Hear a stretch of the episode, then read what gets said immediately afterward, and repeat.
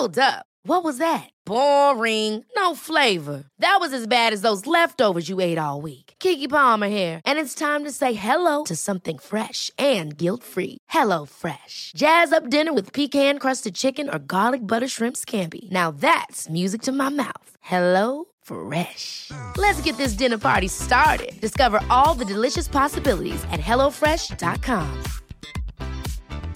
Hey, it's Ryan Reynolds, and I'm here with Keith, co star of my upcoming film, If, only in theaters, May 17th. Do you want to tell people the big news?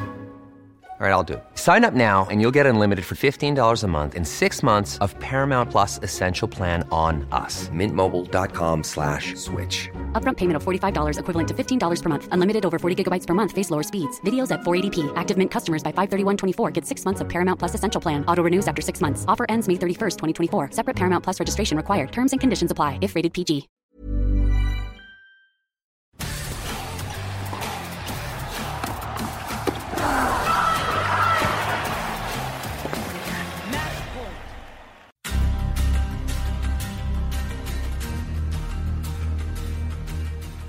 Benvenuti a Schiaffo al Volo, il podcast di Eurosport sul mondo del tennis. Io sono Simone Eterno, insieme a me Jacopo Lo Monaco, puntata numero 8. Ecco gli argomenti della settimana.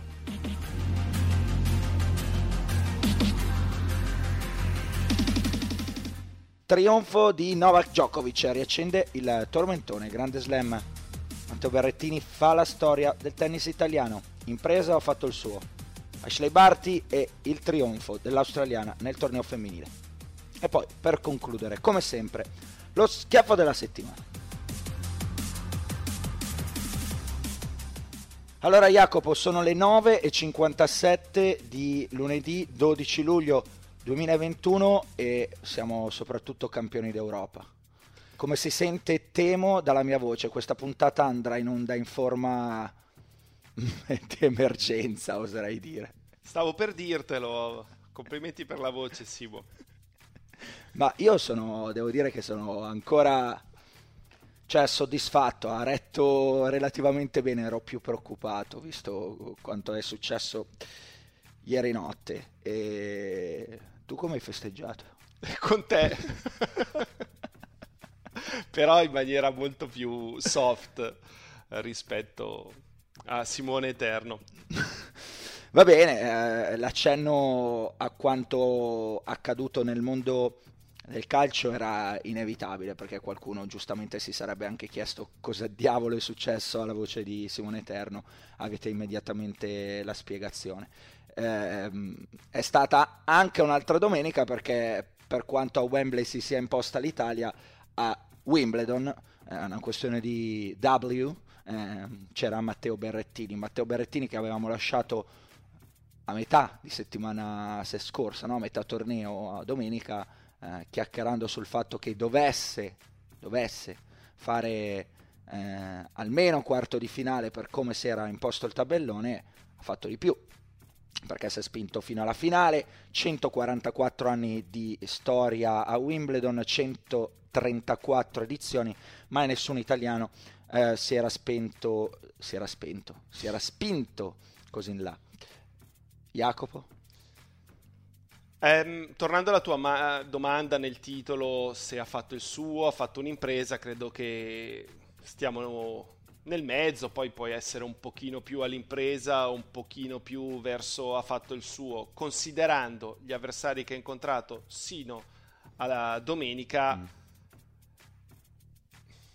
Ha fatto quello che doveva fare. Certo è che poi le partite vanno vinte, vanno giocate e, e non erano sempre scontate. Sì, eh, probabilmente l'ottavo di finale, se avesse perso dai Vasca, sarebbe stata una grossa delusione. Dopodiché, Auger comunque aveva battuto Zverev e per come si è messa la partita a un certo punto, mm, nel terzo temevo potesse andare sotto. A perderla era ancora troppo lontano il canadese dall'obiettivo, però pensavo potesse andare sotto 2-7-1.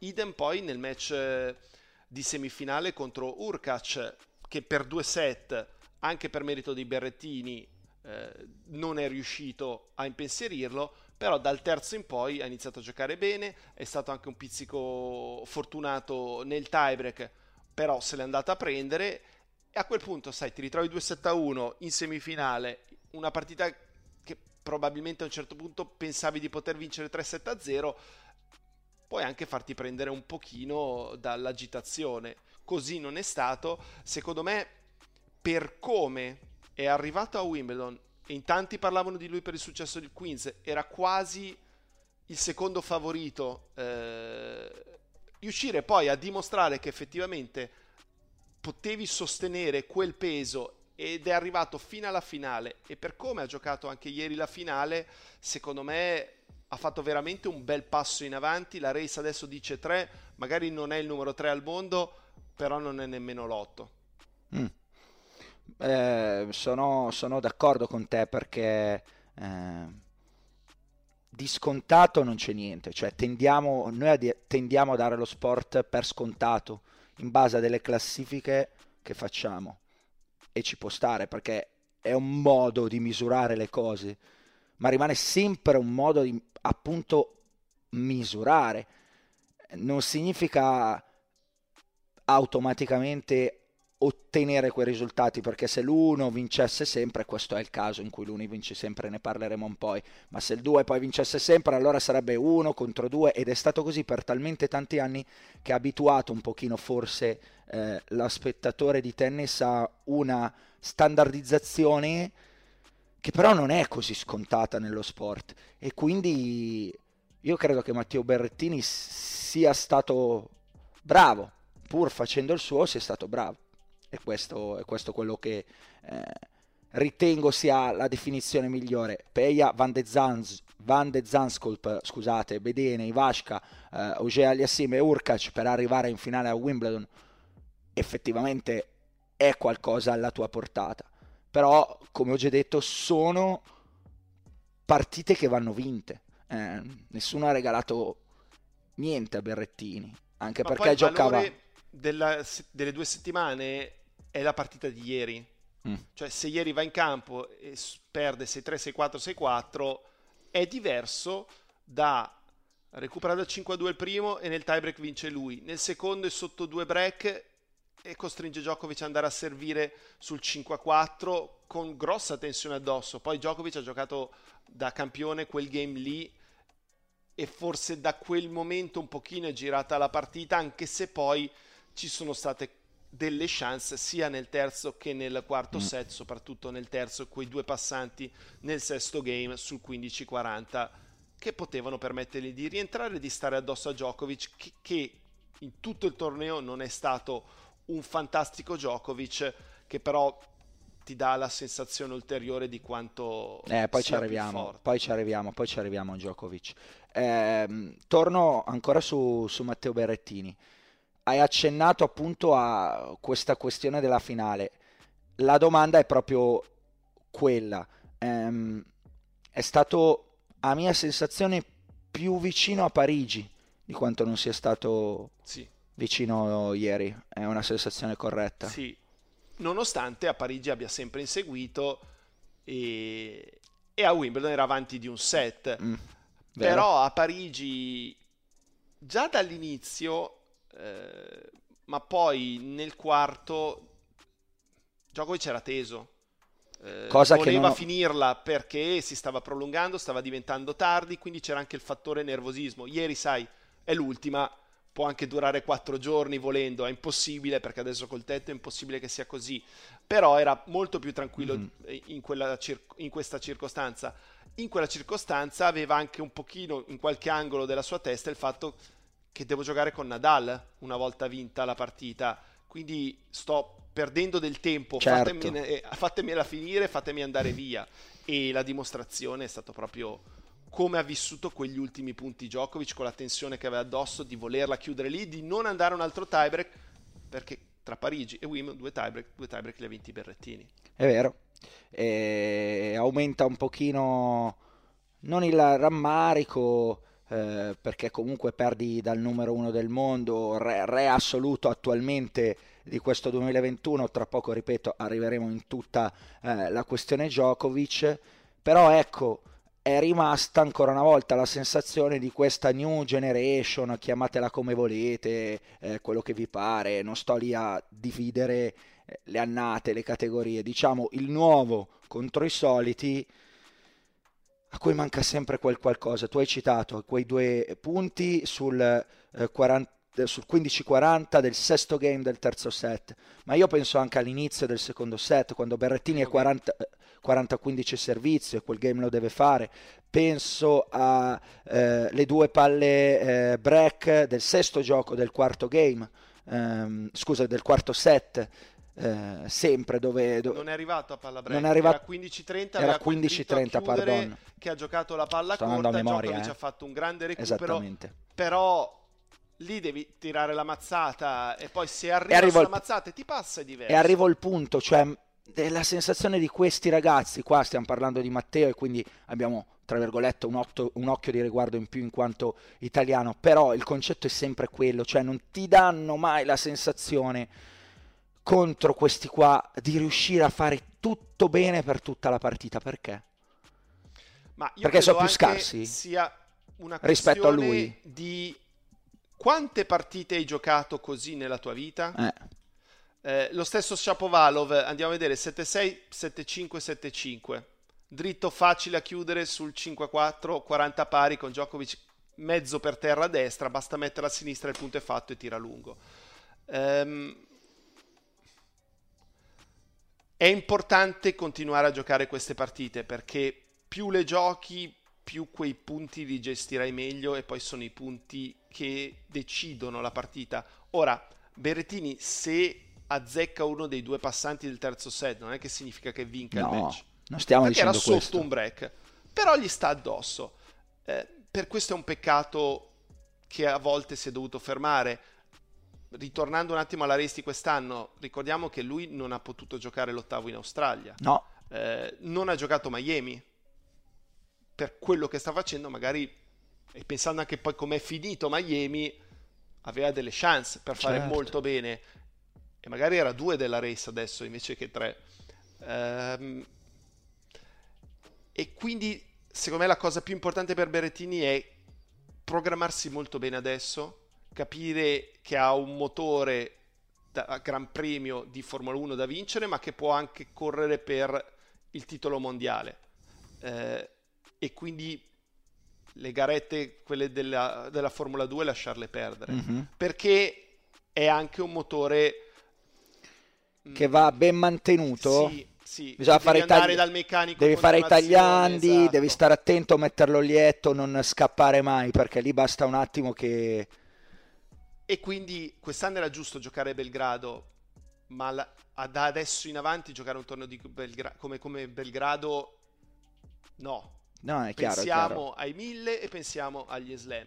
Poi se senti che hai bisogno magari di fare qualche partita, fai Ci un pensi. torneo in più. Chiaro. Però non troppo perché il tuo fisico non ti permette di giocare 25 tornei l'anno. E forse questa però è la più grande notizia per il tennis italiano, cioè arrivati a un punto in cui c'è un giocatore che può permettersi di pensare, già solo di pensare di fare questo, cioè si è ottenuto comunque qualcosa che non si era mai ottenuto prima. E, e quindi insomma un applauso. Ti ricordi, discutevamo anche eh, del fatto nella puntata precedente, ecco, in una semifinale inizierebbe a mettere in cassaforte o quasi eh, la presenza a Torino. Direi che anche da questo punto di vista con la finale, eh, appunto 3 della race, siamo sereni? Quasi. quasi il doppio dei punti del nono, che in questo momento è Karatsev. Sono tanti. Considerando anche che appunto adesso è testa di serie altissima in quasi tutti i tornei, che vuol dire fare- avere un tabellone migliore e dovrebbe succedere che non vince più un match per non andarci. Secondo me gli bastano 300-400 punti ed è sicuro.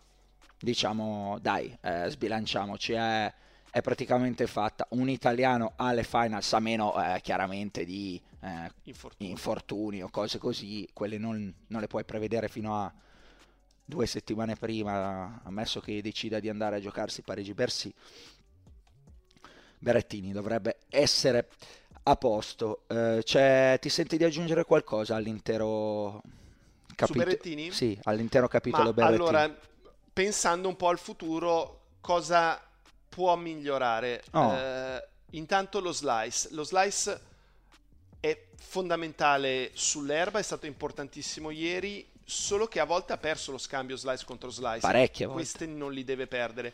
Deve aggiungere a quello slice quasi violento che gioca uno slice più morbido. Quando gli arriva la palla ancora più bassa deve riuscire a entrare un po' più morbido invece di entrare così secco. Anche l'ultimo punto, slice, slice, slice e poi alla fine ha tirato lui in rete. Certo. Eh, e anche trovare un pochino più di mano sulla palla corta perché è molto secca anche in quel caso e, e a volte o gli rimane troppo alta o gli rimane troppo corta. Quindi cercare di aggiungere ancora un pochino di sensibilità.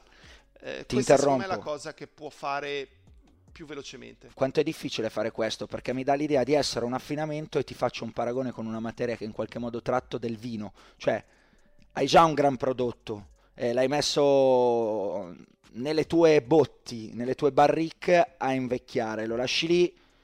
Poi però, se il vino è buono, buono, buono, buono, arrivi a determinate sfumature. Se poi il vino è buono, ma quello è, tu lo puoi lasciare lì dentro quanto ti pare, ma la, la sfumatura massima non ce l'avrai mai. Cioè, secondo te, e arrivo alla domanda più scomoda, la sensibilità Berrettini per fare questa cosa qua ce l'ha o forse siamo Secondo corsi la un po' può- La troppo? può migliorare, poi non avrà mai il tocco di John McEnroe, eh, però può migliorarla Ok. di magari del 5% che gli permette di vincere tre punti in più ieri ed è una partita diversa. Ti Eh, sei spiegato perfettamente. Questo. Va bene, allora il capitolo Berrettini è eh, eh, concluso, ci uniamo in ogni modo ai eh, complimenti molteplici che sono arrivati da, a- da tutte le direzioni perché comunque eh, va ricordato, insomma, ha fatto qualcosa di eh, veramente storico, davvero, al, al di là di tutto, al di là dell'analisi del tabellone, di tutte le questioni, portando un italiano in finale a Wimbledon eh, per la prima volta in 134 edizioni. Chi invece eh, le finali è abituato a farle e a vincerle a Wimbledon è il signor Novak Djokovic. Due numeri, settima finale, sesta vinta. Perso solo una volta con Murray nel 2013. Qui dentro ce ne sono tre di vittorie con Federer. È un discorso che già avevamo fatto, quindi ti dico, se questo è il, cam- è il- è il- è il giardino di Federer, niente male andargli a vincere tre volte su tre. Eh, sesto titolo a Wimbledon, ha mm, due in meno soltanto appunto di Federer, eh, ma soprattutto ventesimo titolo dello Slam. Eguaglia eh, coloro i quali sono stati considerati a lungo i più forti, l'eterno dualismo Federer-Nadal, eh, è arrivato a prenderli, che era l'obiettivo che si era prefissato prima prenderli e poi mi viene a dire superarli. È La freccia l'ha, l'ha- l'ha l'ha messa da tempo. E aver vinto Parigi, secondo me, gli ha dato una spinta in più. Io penso fosse stanco, sia di testa che fisicamente, però ha talmente tanto margine e capacità nei momenti cruciali di, di star lì e fare sempre la scelta giusta e di farsi fare il punto. Cioè, tutti quegli errori che fanno gli avversari su palle che non sbaglierebbero mai contro altri è perché temono sempre la difesa di Djokovic, l'arrivo in corsa e il grande colpo. Fa paura perché, ripeto, secondo me ha giocato al massimo al 75%. in Stavo per arrivare a questa domanda. in diversi momenti gli è bastato anche il 50.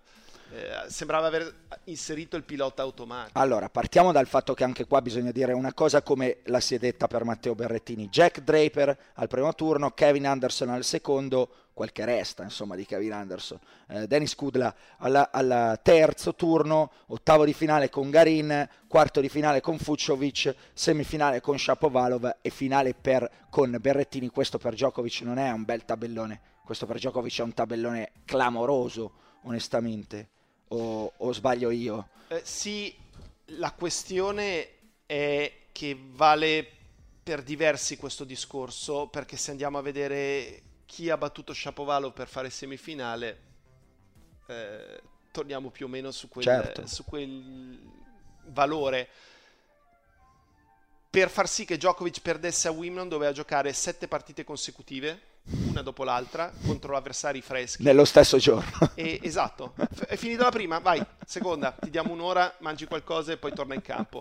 Ehm, e contro, prendi il finalista, i due semifinalisti e fanno tre, e, e i tre dei quarti fanno sei, Eh, no, sono sette nei quarti, quindi ne scegli cinque dei, dei sette e glieli dai, basta.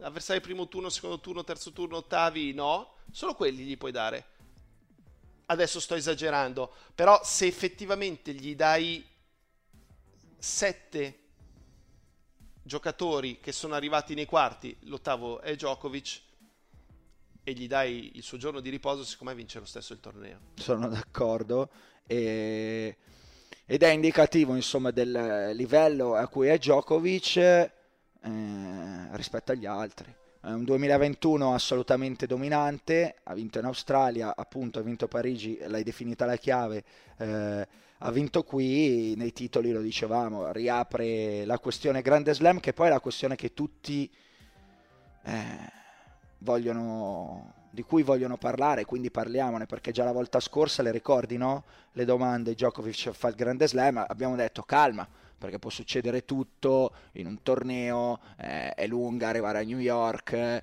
gli tira una pallata, gli tira, eh, succede qualcosa di clamoroso, perde, però la sensazione è proprio quella, cioè deve succedere qualcosa di clamoroso affinché Djokovic perde, perda in questo 2021. Vediamo come gestisce il prossimo mese e mezzo. Eh, ieri sera già aveva qualche dubbio in più riguardo a Tokyo e, e secondo me deve pesare bene la situazione. Che cosa è più importante per lui? Vincere l'oro o fare il grande slam? Io fossi lui non avrei dubbi, Grande Slam? certo. Grande slam... Sei, Sì, sono bas- che l'hanno fatto. Basta dire che l'ultimo è di Rod Laver nel 1969 e insomma si capisce un attimo la dimensione di quello di cui stiamo parlando. l'oro olimpico fra tre anni c'è un'altra Olimpiade ora giurare che fra tre anni Djokovic non sia in grado di poter competere per l'oro olimpico io non lo, non lo faccio No, vero. Eh, e poi se per caso non dovesse mai arrivare questo oro olimpico sì è un peccato considerando che ha vinto tutto eh, però non, non c'è paragone tra fare il grande slam e vincere l'oro No, no. olimpico se pensiamo che Murray ne ha 22 eh, Federer non l'ha mai vinto non è che ci viene in mente di dire ok Murray con questi due oro olimpici è quasi ai tutti i titoli di Federer No, certo. Però c'è quella questione proprio di eh, che avevo già accennato no, la volta scorsa, cioè di grande attaccamento ai colori della, Certo. della propria nazione che credo però il popolo serbo sia importante. Ma perché, scusa Jacopo, Dimmi. pensi che eh, le Olimpiadi siano così un fastidio? Cioè comunque si va a giocare su quella che sarà più o meno la superficie che poi troverà da lì a qualche settimana negli Stati Uniti. Cioè cambia così tanto andare a fare sto viaggio a Tokyo? Cioè so- questi sono tennisti che ci abituati. siano tutte queste restrizioni, Mm. sappiamo lui come la pensa su vaccino, eccetera. Ieri parlava che non può portare il suo incordatore, ora immagino ci saranno degli incordatori altrettanto validi che non siano lì a, a dirgli che ti hanno Specie in incordato la Giappone, racchetta a insomma. 24, in realtà gliel'hanno eh, incordata a 32. Mm. Eh, però non lo so, alla fine le Olimpiadi mancano due settimane, cioè ridendo e scherzando, magari ha bisogno di ricaricare le batterie. Però era già un discorso che avevamo fatto con Sinner, cioè io fossi Djokovic, è vero, vado alle Olimpiadi con la pressione dell'oro, non vado alle Olimpiadi come avevano detto per Sinner, mal che vada esci, hai la pressione che sì, stai giocando male, bla bla bla, però non cambia un granché. Cioè la vedo più o meno allo stesso modo. Eh, vado alle Olimpiadi anche se non vinco l'oro, vabbè l'ho preso un po' come preparazione, piuttosto salto eh, il Canada e vado a Cincinnati a preparare lo US Open. Cioè non la vedo Non lo so. Pro- forse proprio una... fra due settimane non è pronto per affrontare un torneo del genere e non vuole rischiare no, è chiaro, di arrivare a New York con dei dubbi che non avrebbe se, se non va a Tokyo e magari perde. Perché se va a Tokyo e perde, per lui è una delusione devastante. Devastante. Ricordiamoci cosa è successo comunque dopo che ha perso da Del Potro a Rio. È vero. Cioè, l'ha, l'ha subita tanto. È vero, però quella era una situazione particolare perché lui pensava insomma di eh, avere le carte in regola per vincere quel torneo, si trova al primo turno del Potro che gioca la partita della vita, fa i buchi veramente per terra col dritto ed esce lacrime, le ricordo entrambi lacrime, del Potro per l'impresa rientrante dall'infortunio, Djokovic lacrime vere, era molto bella tra l'altro, fu molto bella quell'immagine che, che scattarono, che trovate. Qui boh, mi viene a dire che la situazione è diversa, probabilmente sì, è la questione della pressione, però penso che alla fine se ne parlerebbe uguale, eh, se anche non dovesse andare alle Olimpiadi. Cioè, dicono, ah però rinuncia alle Olimpiadi, poteva fare il, adesso non mi ricordo, Golden ne- il Golden Slam, eh, cioè aggiungere anche l'oro olimpico nella stagione incredibile è un po' una definizione per voler cercare, sai, sempre qualcosa di più, quello che conta è quello che hai detto prima, il, il grande slam. Mm, altre cose sul torneo di Djokovic? Ci siamo, ci siamo già detti cioè, tutto. Sono sprecati superlativi. Veramente... Però facendo così non lo celebriamo quasi mai. Cioè ogni volta diciamo, ci stavo pensando perché ho scritto... No, però più che dire ieri che notte... se dai sette giocatori che hanno fatto quarti uno dopo l'altro, vince il torneo lo stesso, eh, hai detto tutto. Eh, è venuto a prendersi dei punti a rete decisivi, comunque dimostrando che ha anche grandissima varietà, cioè... È vero, poi ci sono altri momenti che si mette lì e fa muro, ma perché lui sa che facendo muro il punto probabilmente lo vince. Finché non gli dimostri il quarto set è stato così. Non è sufficiente, ma per quale motivo devi prendere dei rischi? Se vinci senza prendere rischi è il massimo. Certo.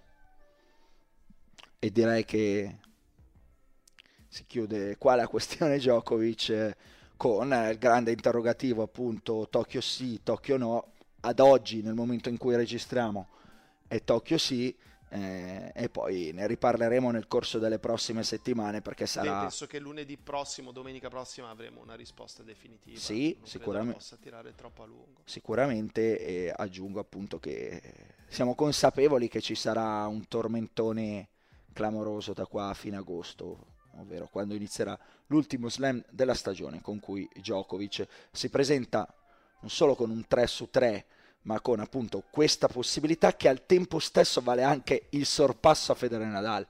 Cioè, io ieri l'ho definito nel pezzo il jolly. Sulla questione GOT, poi nel caso lui di signori tira fuori questo, sbatte il jolly e dice ok, io ho fatto il grande slam, vi ho passato, nel caso ho più titoli Master 1000 di voi, li ho vinti tutti quanti, cioè... No, è finita. Pre- presento ma lì. già adesso è, sono, è difficile. Sono d'accordo avere delle argomentazioni valide. Gli altri due probabilmente saranno sempre i preferiti del pubblico Questo per mille ragioni, discorso. ma sulla questione GOAT eh, probabilmente Novak Djokovic ha messo il carico. Cioè, alla fine nel tennis cosa conta? Conta mm. mettere la palla in campo, non mm. come la metti. Eh sì, brutale ma è così. Eh, lo dico spesso, non sono i tuffi. Cioè se tu dovessi premiare nel tennis chi colpisce meglio, vedi Chapovalo sarebbe molto più in alto in classifica mondiale, Berrettini probabilmente sarebbe più in basso, Medvedev non giocherebbe i tornei ATP, giocherebbe solo i Challenger, ma non, non, non, vuol dire niente, il gusto estetico sì, è gusto estetico, ognuno ha il suo, eh, però alla fine quello che conta è mettere la palla in campo. No, no, sicuro, apre una discussione filosofica tra dire tu pagheresti per andare a vedere uno che ti mette la, in campo la palla sempre perfettamente eh, o comunque vince mettendola in campo in quel modo lì oppure per andare a vedere uno che ti diverte. Questa è l'altra questione, no? Certo. È chiaro che probabilmente il, grande pubblico preferisce Federer eh, perché Federer è elegante, bello da vedere, il gesto è stato il primo, bla bla bla. Con Nadal è la contrapposizione tra due rivali che poi hanno saputo spingersi, completarsi, eh, tutto quello che ti pare, Djokovic arriva dopo, probabilmente non gioca quel tipo di tennis lì senza probabilmente e, e sarà sempre percepito meno. Eh, era solo per dire appunto che poi si entra in, in filosofia e in gusti personali, quell'altra è un'altra questione e a un certo punto poi i numeri... Ma è corretto quello che dici Simone, arriva dopo? Se fosse arrivato prima? Ah sì, probabilmente sarebbe sa- lui. Si sarebbe diviso il pubblico, non credo così. No. È già stato bravissimo a prendersi una sua fetta di pubblico. E io immagino che alcuni o molti di quelli che si è preso avevano delle preferenze o per Federer o per Nadal e poi è arrivato Djokovic e ha detto sapete che mi piace di più Djokovic degli altri due. No, comprensibile. Comprensibile. Bene, allora abbiamo analizzato direi in... Uh i due personaggi principali del, del, torneo maschile, almeno dal nostro punto di vista, perché c'era appunto Berrettini, perché c'era Djokovic e tutta la questione dei numeri. Vuoi dire qualcosa sul resto della seconda settimana di Wimbledon che non abbiamo detto nella prima? Chi è stato il giocatore? C'è stato un giocatore che ti è piaciuto particolarmente? Eh, che ne so, penso a un Urkac che vince Miami, poi non vince più una partita se non con Tommy Fabiano, peraltro soffrendo a Monte Carlo.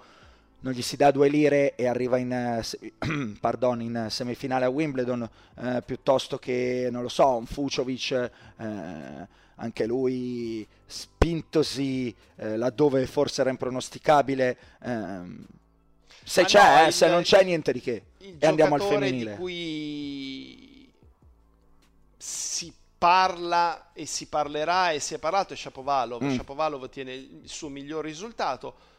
Come accennavamo prima, ha avuto un bel tabellone. Eh, però ha vinto la sua partita al quinto nei quarti con Achanov, la poteva anche perdere e ha fatto qualcosa in più. Eh, dopodiché io continuo a vedere sempre questo giocatore che è molto appariscente, però poi quando il punto conta io non sono quasi mai convinto che lo vinca lui. Eh, perché è difficile fare quel tennis lì. Alla fine un tennis di quasi solo tuoi colpi vincenti e pochissimi errori provocati dal tuo tennis. È utopistico? C'è stato Federer, però non mi viene in mente un altro degli ultimi vent'anni. Eh, quindi... Che si torna quasi a, a, quanto abbiamo discusso poco fa. Cioè, Shapovalo piace a tanti nel pubblico. Certo. Sai quante volte, non so quanto vedere. capiti a te, ah però questo Shapovalo, eh credo che, che, che sia la stessa cosa, no? Cioè, di quello che è successo a me. Tanti Però ragazzi mi scrivono, mi dicono di Shapovalov. con lui, non hai dubbi, stai lì e digli fammi il punto. Cioè, non ti viene la fretta di dire devo chiudere perché sennò lui non me la fa vedere. No, io sto lì e palleggio e vediamo che cosa fa Shapovalov. Mm. E per fare un ulteriore salto in avanti deve servire ancora meglio di così. Perché secondo me è il colpo sul quale può migliorare di più sia il dritto che il rovescio saranno sempre dei colpi con altissimi ma anche momenti in cui stecca, sbaglia, non trova continuità. Sul servizio ti metti lì e ci lavori. Ha il vantaggio di essere mancino, quel servizio deve diventare un servizio su erba quasi imbreccabile. A cosa può ambire? Un giocatore da finals? Cioè da entrare a fine anno tra i primi otto Quest'anno... No, no, no, in generale. No, in, generale. generale sì. In generale certo. sì. Può ambire a... a vincere magari un torneo come questo. Eh, però non lo vedo numero uno al mondo, non lo vedo dominatore. Slam. Cioè, secondo me potrebbe essere un Safin. Eh però già Però gli hai fatto... era molto più solido eh, di lui. Gli hai fatto un... come numero di risultati ottenuti. Un signor complimento. Ah, ok, come numero di risultati ottenuti, Safin eh, diciamo che non, ne ha ottenuti pochi per altre interessanti questioni dal mio punto di vista. Bene, allora abbiamo concluso direi la panoramica sul eh, tabellone maschile questa volta per davvero. Andiamo al eh, tabellone femminile dove è successa secondo me una cosa interessante perché abbiamo aperto il torneo con quella provocazione del vabbè dai scegliene una tra le prime 30 e può essere eh, può vincere chiunque, può essere la vincitrice, beh, col cavolo. Cioè, ha vinto la numero uno, la più forte in questo momento, Ashley Barty. Eh, io credo che vada sottolineato proprio per questa ragione, no? Se no ogni volta siamo a dire, eh, però possono vincere tutte, possono vincere tutte. Non è vero, ha vinto la numero uno, che era lì per fare la numero uno, ha fatto la numero uno, ha vinto il torneo. Tra l'altro l'ha vinto, se vogliamo vedere, comunque contro ottime avversarie, perché la Signakova sta giocando estremamente bene. Poi ha battuto la campionessa del Roland Garros. Sì, poi i quarti c'è stata la Tomjanovic, ha battuto la Kerber che era in grande Una ritrovata forma. Kerber. Magari non quella di... che ha vinto tre slam, però la miglior Kerber degli ultimi due anni e mezzo. E in finale ha battuto la Pliskova che ha giocato un gran torneo e aveva superato la Sabalenka in semifinale e la Pliskova è stata bravissima in finale ad andare oltre lo shock iniziale perché mm. 14 punti a 0 che su 14 a 0 le sia entrato nella testa riesco a fare Roma. peggio della finale di Roma in cui ne ho vinti 13 in tutto di punti. Speriamo difatti ha sorriso quando finalmente ha vinto il primo game. Non ha esultato però un sorrisino l'ha fatto. L'ho visto. E da quel 4 a 1 ha iniziato a costruirsi la sua partita. Il primo set che sembrava dovesse finirsi 0-6-1 è finito 6-3 e poi è stata lì, è stata lì e l'ha portata al terzo. No, è stata, è stata brava Pliskova, peraltro... Mi costa eh, fare i complimenti alla Pliskova. Eh, infatti stavo per arrivare alla questione. Una giocatrice, eh, di chi era la definizione di Agassone? La cui massima, no. espre- la cui massima espressione atletica. Eh, atletica è la camminata veloce. Di chi era? è di Giovanni Teoli, che è stato il preparatore atletico di Francesca Schiavone e, e, e poi il fisio. È di, cattiva, però mi piace. Perché dà l'idea. È così. Cioè, per chi utilizza il tapirulan per andare a correre, aumenti le velocità. Quando arrivi intorno all'8 o al 9 non è più una camminata veloce, devi iniziare a corricchiare. Ecco, secondo me quando lei arriva lì dice no, eh, casca, casca per terra. No, non riesco, però non sono mai riuscito a capire, e poi dopo torniamo, torniamo alla Barti perché ancora non ci siamo espressi su di lei, non sono mai riuscito a capire se è proprio impossibilità o pigrizia. Cioè a me da, a questa faccia qua e questa espressione qua, eh, Carolina Pliskova, che mi dà l'idea che quasi sia un po' pigra. Cioè è cattivo, eh, ecco quello che sto dicendo. Però come dire, ma sì, io comunque questo lo so fare, qua mi ha portato, ma perché mi volete far fare così di più? Anche a te dà questa sensazione. Me, da, a me dà la sensazione che, ma se ci arrivo, perché mi devo sforzare? Cioè, eh, ci arrivo anche male e fa quell'accettata di dritto che se si sforzasse un pochino di più ci arriva meglio e magari tira la pallata invece di giocare quel colpo difensivo.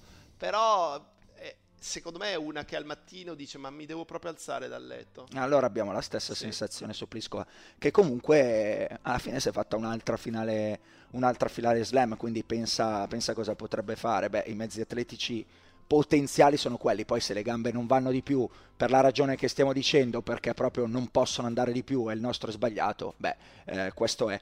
Eh, torniamo un attimo appunto alla Barti perché... Mm, se lo merita. Se lo merita, abbiamo parlato poco. Eh, è una giocatrice, Jacopo, davvero completa. Cioè sa fare il quasi tutto coperto è, è deboluccio. Oh, eccolo qua che mi hai trovato il... È un colpo, soprattutto pensando che la maggior parte delle ragazze ha nel rovescio a due mani un, il colpo migliore, un colpo molto sicuro, un colpo che ti dà il punto soprattutto con lungolinea. Certo, se avesse anche il rovescio coperto parleremmo di una giocatrice che domina, che può fare il grande slam. Mm.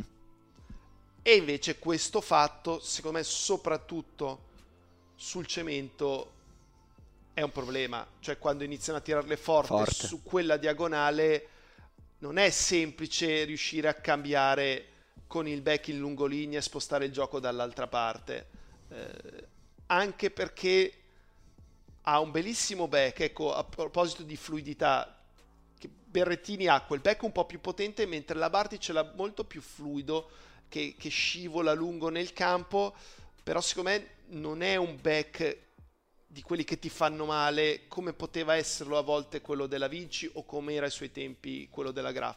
Per questo sul cemento io credo farà fatica a vincere uno slam, perché adesso l'obiettivo qual è quello successivo? Cercare di vincere uno slam, soprattutto penso che vorrebbe vincerlo a casa sua. A casa sua.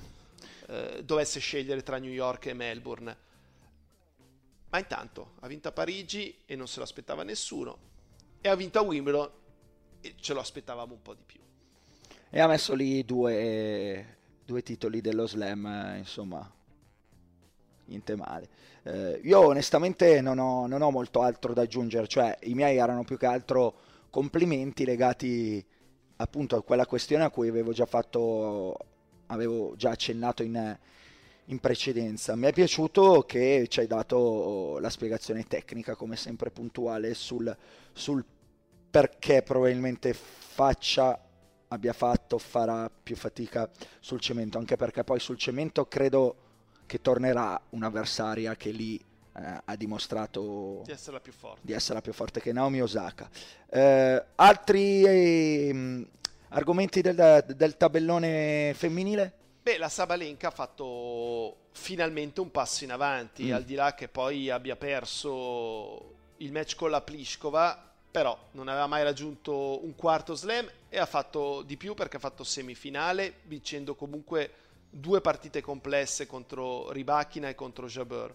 Eh, e tra l'altro in semifinale ha vinto un primo set che non si sa bene come l'abbia vinto perché era la Pliskova che continuava ad avere occasioni sul suo servizio e poi sul più bello invece ha ceduto la battuta alla cieca. Quindi stava già facendo qualcosa in più del solito anche in quella semifinale. Eh, dopodiché l'ha persa, però le si chiedeva un passo in più e lo ha fatto e secondo me arriverà a New York con ancora più fiducia in se stessa e con le carte in regola per poter almeno eguagliare quel risultato. Voto? Alla Sabalenka? Sì. 8. Però. E ehm, invece cosa mi dici di Lyudmila Samsonova? Che voglio vederla su altre superfici perché sull'erba ha dimostrato di essere una giocatrice estremamente scomoda probabilmente da prime 20 al mondo e quindi voglio che confermi questi risultati anche sul cemento e poi sulla terra ne riparleremo magari la prossima stagione però con quel servizio è una giocatrice da, da prendere in considerazione e, ed è un peccato che non giochi più per l'Italia visto quello che, che abbiamo in questo momento già farebbe comodo sì. Eh, proseguo sul femminile con, uh, con, un nome che francamente mi ha sorpreso vedere fuori così, che è Iga Swiatek. Um, ci eravamo lasciati con la puntata di, eh, di, settimana scorsa in cui è durata poco più, insomma, perché è uscita all'ottavo di finale contro Jabor ed è uscita prendendo un 6-1-6-1 dopo aver vinto il primo set eh, 7-5. Come mai cioè, J- Jabber dà così tanto fastidio. Eh... Penso di sì, e poi la Sfiontek comunque con questa apertura, soprattutto dalla parte del dritto così ampia, eh, fa più fatica. Eh, deve, deve abbreviarla su questa superficie in modo da poter essere veramente in corsa per poter arrivare in fondo e anche lei deve migliorare il servizio. Alla fine la Barti in tante partite di queste due settimane si è tirata fuori dai guai con il servizio. È vero che ha commesso troppi doppi falli, però poi quando contava spesso è arrivato il servizio vincente, è arrivato l'ottimo servizio con la risposta corta, lei che chiudeva col dritto. Mm, è qualcosa in più che può fare la differenza nel circuito femminile e la Sfiontek può trarre molto da quel servizio, però lo deve migliorare. Ultimo nome del femminile che mi ero segnato interessante, eh, eh, Coco Goff. Ha perso con Kerber, ha trovato la giocatrice forse peggiore per, per, il suo tipo di tennis, per l'esperienza. È stata magari non fortunatissima nel, nel ritrovare una, una Kerber eh, in ripresa a sorpresa oppure no? Oppure ti aspettavi qualcosa in più, visto che eravamo, No, era no. un nome che stavamo tenendo d'occhio, no? di cui Però abbiamo discusso settimana per settimana. Il fatto che abbia fatto ottavi di finale, eh, che, che stia mettendo insieme una serie di risultati importanti, è sicuramente un segnale che sta crescendo, che sta migliorando. E adesso a poco a poco la classifica migliora e magari non arriva a affrontare una Kerber eh, agli ottavi. Certo, è la Kerber che è indietro in classifica in questo momento, quindi è stata proprio sfortunata a finire in quel lato della Kerber, però in quel lato c'era, c'era Serena, perché l'avversaria in teoria di ottavi di Lagoff era Serena. Eh, io continuo a vedere dei progressi che secondo me erano mancati invece l'anno scorso e a inizio di questa stagione, quindi mi sembra sulla buona strada. Vorrei solo segnalare che comunque la Badosa ha fatto ottavi anche eh, questo torneo e si sta avvicinando a quel Ti stavi irritando, posto, eh? Allora, come Simone, allora abbiamo parlato di Svionte che è quando me la citi la mia badosa. Eh, va bene, dai. No, adesso Segnala, è 29, però se vediamo la race è 14. Quindi sono molto speranzoso che entro la fine dell'anno arrivi tra le prime 20, Che era quello che avevi quando ancora era 50. Eh, quindi sottolineiamola questa cosa. Ti do un jolly ancora da parlare del tabellone femminile di cui noi abbiamo parlato, c'è stata una storia, c'è qualcosa di cui vuoi sottolineare, ricordando comunque che di Serena e di tutto quanto avevamo già discusso un pochino nella puntata di settimana scorsa. C'è qualcosa?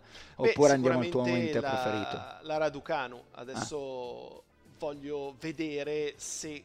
Fermati, giornalisticamente si è ritirata per chi ha perso al, eh, all'ottavo di Con eh, finale con la Tomljanovic ufficialmente per problemi respiratori eh, dopo che aveva perso un primo set comunque mh, combattuto eh, 6-4 e poi era sotto 3-0 nel secondo. Vai.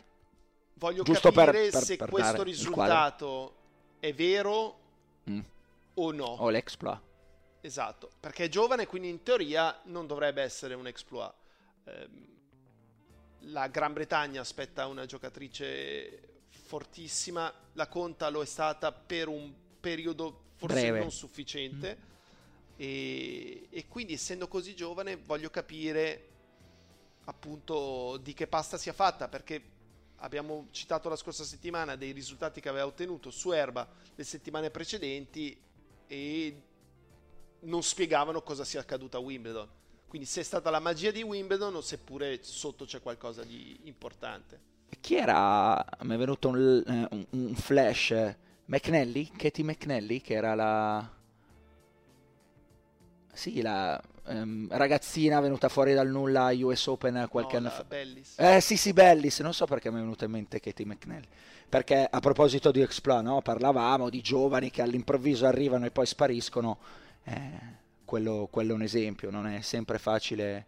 Bravissimo che mi hai letto nel pensiero di eh, a chi volesse arrivare, non mi veniva. Mm. Eh, Una ragazzina che mi è piaciuta molto, eh, poi Oh. ha perso al primo turno è la Volinez. E sono curioso di vedere cosa fa sul cemento. È stata campionessa under 18 degli Stati Uniti. E mi sembra. per- mi è venuto in mente perché hai parlato- abbiamo parlato della Bellis. Perché ha un, ha un tennis simile, ma mi sembra un po' più corposo. Eh, quindi mi aspetto che possa progredire nei prossimi mesi, arrivare magari a ridosso delle 50, adesso è ancora fuori dalle 100. Che bel quadro che abbiamo fatto del torneo femminile. Siamo stati più democratici perché abbiamo parlato un po' di tutte, eh, mentre sul maschile ci siamo concentrati soltanto su due o tre nomi. Però vabbè, il tempo è quello che è, non è che possiamo fare un podcast di 18 ore, specie con, eh, con questa voce. Volevo soltanto aggiungere una cosa, hai detto la Gran Bretagna sta aspettando una tennista da tanto tempo, c'ha la migliore di tutte che è Katie Bolter. Poi vabbè, i risultati sono un'altra cosa, ma a noi Bolters interessa relativamente eh, tutto ciò. Dai, Jacopo, siamo arrivati al, momento, al tuo momento preferito. so che è anche un aneddoto divertente. Chi- la mano dello schiaffo della settimana, no, è il momento dello schiaffo della settimana. A chi lo dai lo schiaffo della Allora- settimana e soprattutto con che mano? Eh, la mano è quella di quel signore che hanno inquadrato un paio di volte nel corso della finale di ieri sera. Era un signore Finale dell'europeo certo, a Wembley, eh. piuttosto grosso e che la prima volta hanno inquadrato solo il viso, aveva la barba, un faccione. Dipinta con la bandiera. E, e proprio tu Simone hai detto chissà che mani che, che ha quello, se ti dà una sberla probabilmente ti riprendi dopo qualche giorno. Ecco, quindi eh, non voglio usare la sua mano per lo schiaffo di questa settimana perché eh, intanto andrà a, a delle ragazze. Eh, eh no, le distruggi allora, no, no, non esatto. usare quella mano. Però chi l'ha visto l'hanno inquadrato, che minuto era perché ce l'eravamo segnalato? Era già i 112 se non poi l'hanno rinquadrato durante i rigori. Quindi basta andare a vedere. Ai rigori era, una, rigori. era, un attimo preso da altro, non me ne ero accorto. Comunque l'hanno rinquadrato. 112, se non sbaglio 113, un minuto, un minuto del genere, era sì, veramente enorme. Essere. Vabbè, e... lo schiaffo quindi senza mano di questo signore? Se lo dividono le avversarie della Pliskova sino alla finale. Perché mi hanno fatto temere il peggio, ovvero che la Pliskova potesse vincere lo slam. Siamo stati salvati da Ashley Barty e se vuoi te le cito, ovvero Zidanšek, Vekic, Martinzova, Samsonova, Golubic e infine la Sabalenka. Eh, quella che lo riceve un pochino più forte è proprio la Sabalenka perché... Ma se me l'hai salvata e gli hai dato 8, mo gli dai lo, lo so, schiaffo. però le do anche lo schiaffetto, perché così sta sveglia, no? Di, capisce che non è un punto d'arrivo la semi di Wimbledon. Cioè tu dici sei come, quei, come quegli alunni a scuola che dicevano ti do 8 ma non ti impegni abbastanza perché sei da 10. Esatto. Ah. No, perché mi ha, mi ha, fatto paura e mi stava facendo paura anche la Barty perché va a servire per il match su 6-5 e poi perde il game e poi nel tiebreak a sfiga perché due nastri vincenti della Pliskova e inizia il terzo e non sai mica cosa possa accadere. Cioè la Pliskova, proprio per quello che dicevo prima atleticamente e poi perché in mano sembra veramente che abbia alterna un po' d'accetta e un po' scopa. Io mh, proprio esteticamente, tornando al gusto estetico, non la riesco a sopportare e che vinca uno slam no, per favore. Già che abbia fatto una seconda finale Povera caro Pliskova. Sai che mi aspettavo che lo schiaffo fosse per altro, cioè mi aspettavo uno schiaffo più cattivo, perché ti avevo visto tutta settimana parlare di schiaffi, schiaffi, eh, ho detto chissà cosa si sta preparando. Chissà cosa si sta preparando. Tu ce l'hai? No, io no. Eh, come sei buono. No, no, no, io no. Il azzurro ti ha Ma reso ancora più sono, buono. Sono sei ancora... con... Viaggio sulle ali dell'entusiasmo di un un... Ma ti scarica in vista del mondiale oppure quando parte il mondiale sei agguerrito come se non fosse accaduto niente? No, no, mm, sarò, sarò agguerrito, però è stato proprio speciale perché... E abbiamo ricordiamoci vinto... che mancava il giocatore più forte all'Italia. Ovvero? Zagnolo. Ah, ok. Ah, sto dicendo che mi sono perso. Per fortuna non c'era, ti dirò, perché se avesse vinto l'europeo Zagnolo, secondo me l'avremmo perso per sempre. in altre questioni, dici, eh, lì, è, lì, è, complicato. Il finale, dai, perdonateci, è dedicato di nuovo un po' al, al pallone, quanto è successo ieri. No, dicevo che io mi godo. La, la mia sensazione è che sono andato in giro con una spaval... Pensa fossi stato a Wimbledon ieri. Eh. Che eh, bello. No, sarebbe in stato... mezzo agli inglesi. A parte che saresti andato a Wembley. Sar- avrei trovato il modo di entrare a Wembley come, come sempre stato, però vabbè, eh, queste norme... Eh, torniamo a, ad averle. È stato lo schiaffo già settimana scorsa l'avevo dato più o meno proprio a questo, quindi eh, non mi ripeto. Semplicemente ti dicevo, tornando alla questione, che mi godevo eh, questa spavalderia che non ho mai avuto in vita mia, cioè il fatto di. sono sempre uno molto, molto scaramantico ma io al gol annullato a Marco Arnautovic all'ottavo di finale ho visto l'allineamento dei pianeti e sono andato in giro dicendolo alla gente e twittandolo.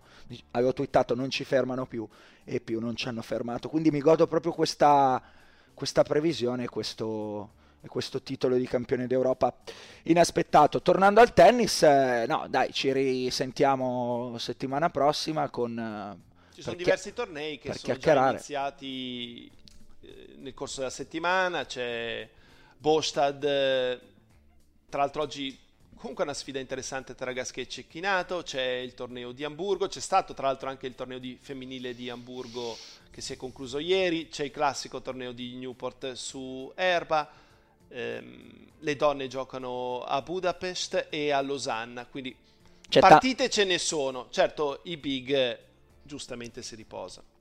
Chiaro, chiaro, anche perché poi lì ci sono da preparare. A preparare le Olimpiadi di Zizipas, non abbiamo parlato nel maschile, forse due parole avremmo dovute farle, ma le avevamo già fatte nella puntata precedente.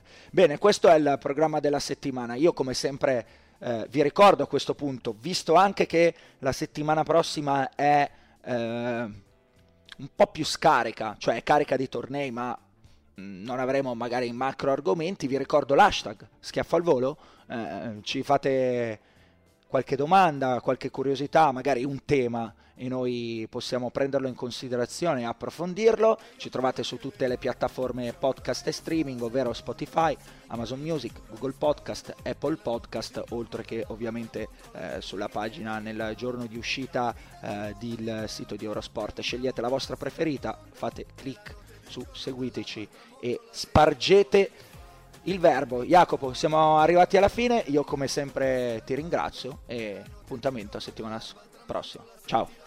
Ciao Simone, grazie. Nella notte di un giorno dall'alba al tramonto la gente che viene che va.